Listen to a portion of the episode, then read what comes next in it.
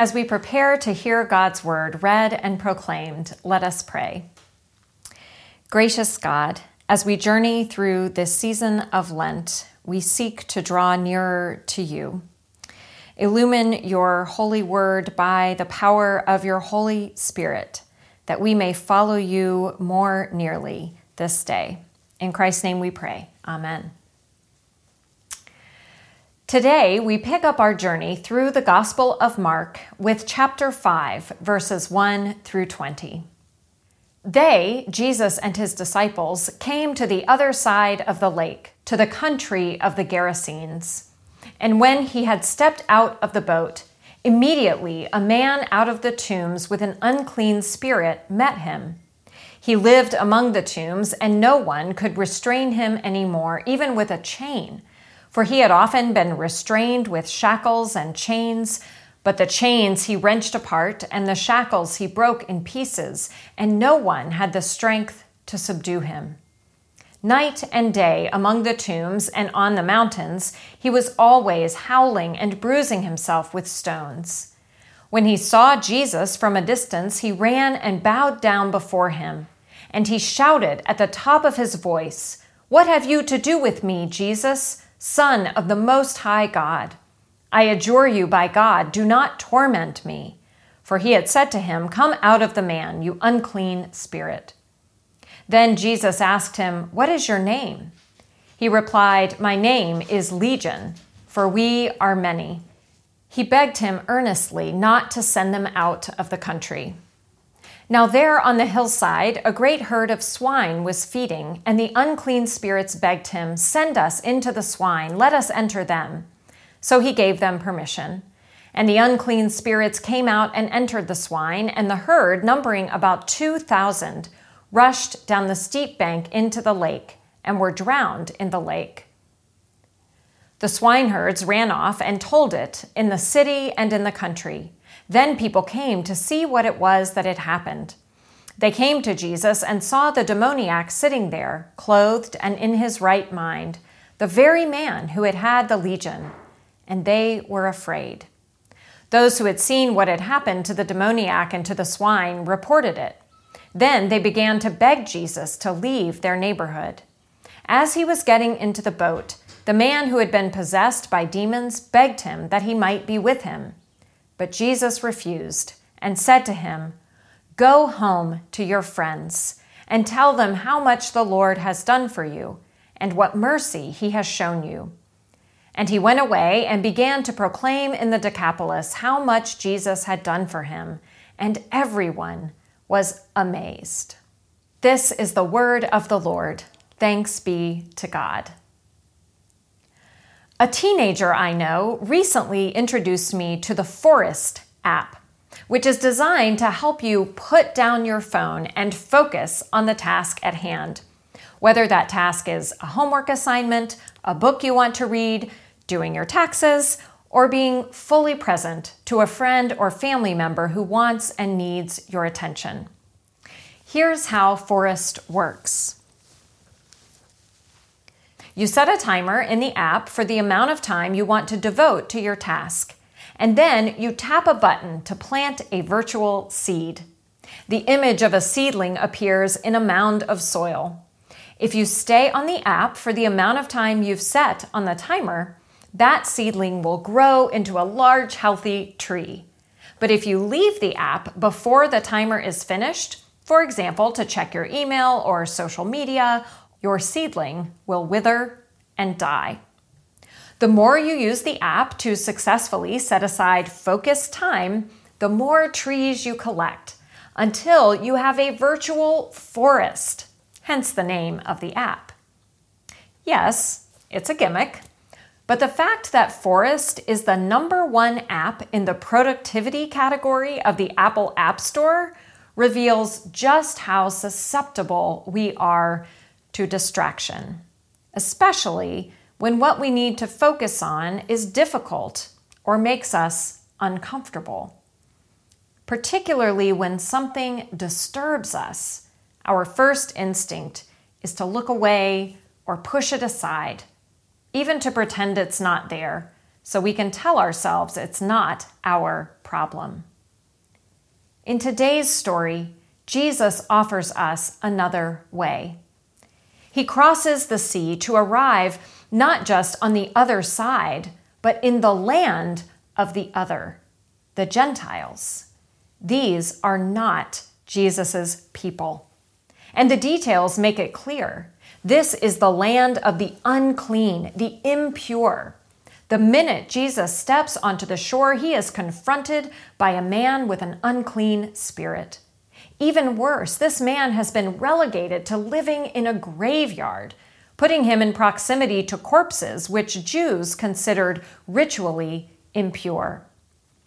But Jesus doesn't turn away from the man or ask him to keep his distance. Instead, he asks his name. The answer comes not from the man, but from the spirit possessing him, who gives the name Legion, a word for a Roman regiment of 6,000 soldiers. Now, the political overtones of this name would have been immediately apparent to Mark's first readers, whose lands were occupied by an oppressive Roman army.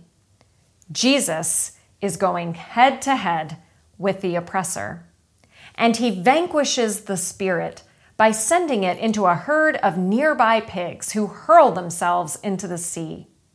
It's a dramatic turn of events that gets people, people's attention, probably because that herd of pigs represented financial stability for the swineherds as well as the larger community. So, if Jesus expected the gathering crowd from the nearby town to thank him for healing the possessed man who had so disturbed them that they sent him to a graveyard far from town, well, Jesus was not going to get thanks.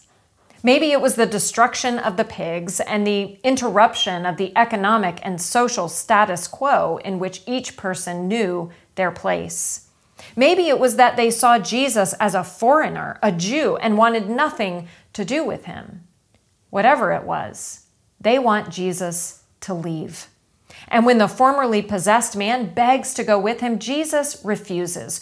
Go home, he tells him, and tell your friends what the Lord has done for you. If we've been paying attention to Mark's gospel up to this point, this is not the answer we expect Jesus to give. He's been gathering followers, not turning them away.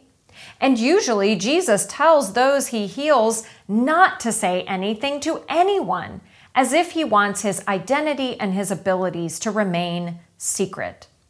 So, what do we make of Jesus' instructions to this man he has liberated from a legion of demons that occupied his body and soul, caused him to inflict harm on himself, and isolated him from his community? Go home, Jesus says and tell your friends what the Lord has done for you. Maybe Jesus is teaching us how deeply interconnected we are as a community, so that the health and well being of one of us has implications for all of us. When we discussed this text in my weekly Bible study, one person bravely shared that it really bothered her that Jesus sent the demon into the herd of pigs. It just doesn't seem fair, she said. Those pigs represented people's livelihood. Why should they have to suffer so someone else can be healed? Well, I didn't have a great answer for her, but I did share with her a sermon I read on this text that was preached at a funeral by the Reverend Gary Charles. The funeral was for a 37 year old man who had struggled for decades with mental illness and who died by suicide. Charles had walked with this man and his parents through many agonizing years, and he shared in the sermon that after he heard about Stephen's death, his emotions quickly evolved from sorrow to anger. In one sense, he said in the sermon, Stephen's suicide was an assisted suicide by a society that has decided it cannot afford the financial burden of responsibly caring for the mentally ill. especially the adult mentally ill. In this story, Jesus offers us a glimpse of the kingdom of God he is so often talking about.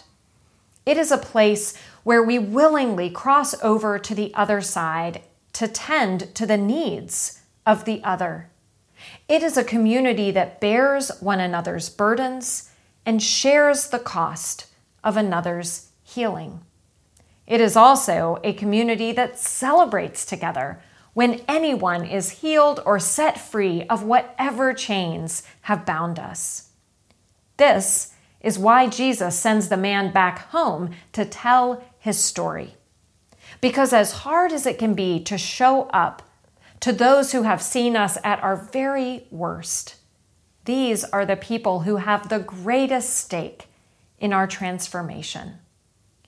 To create the community defined by the kinship Jesus reveals, we start by paying attention to the people around us, noticing who among us is suffering or relegated to the margins, and being willing to sacrifice our own well being in order that they might be restored.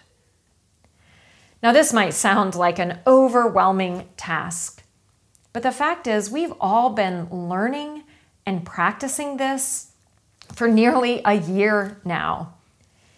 It has become such a habit that it's easy to forget. But wearing masks and keeping socially distant and worshiping from home and meeting on Zoom and waiting and waiting and waiting for a vaccine appointment, all of this is about bearing a communal burden to take care of those among us who are the most vulnerable to the unseen virus in our midst that is so easily and unwittingly shared. Among many things this virus has unveiled for us is the undeniable truth that we are not just responsible for ourselves and our loved ones, but for the person who checks out our groceries, the bus driver who gets people around town the healthcare worker who keeps showing up to work at the hospital or the nursing home. We are bound together. One of the initiatives we started here at FPC in the last year is the People from the Pews series. The idea is that although we are a church family, Attending worship and classes and meetings together doesn't always allow us to truly know one another. We realized we needed more ways to tell our stories that we might bear one another's burdens and share one another's joys. If you haven't been keeping up with the series, you have a real treat in store. For you will learn remarkable things about people you may have thought you already knew. Some of the stories are difficult and even painful, some are surprising, some are simply remarkable. But this project is a reminder of the power of telling and hearing each other's stories. For knowing one another better is one way we make this community of faith a reflection of the kingdom of God Jesus talks about. In this story, Jesus sends the man home so that the wonder and joy of his healing could be shared with the very people whose sacrifice had helped make that healing possible. It is a reminder that when we willingly share one another's burdens, we all benefit when those burdens are lifted. By creating in our church a community of support and vulnerability and sacrifice for each other, we will be equipped and empowered to make sacrifices for the larger community, for our city and our country, for the world God so loves. In doing so, we model the kinship that is the defining feature of the kingdom of God. The Forest app, the one that rewards you for putting down your phone and focusing on the task or the person before you, works because it is a visible reminder of the value of paying attention. Paying attention is how we get a task done, But the gospel teaches us that paying attention to the people around us is also the way we experience and share the transformation God offers each one of us liberation from whatever oppressive forces have taken over our lives. When we pay attention, we discover we are not alone in our suffering, and we are enabled to see and bear witness to the suffering of others rather than distracting ourselves and looking away or relegating the other to the margins where we don't have to see them. The promise of the gospel is that God's transformation comes in the context of community. And the moment we experience that transformation is not the time to leave that community, but rather it is the time to stay. To stay and to share the good news to celebrate the good news of the other, and to witness together to the wonder of God's grace that makes all transformation possible. Amen.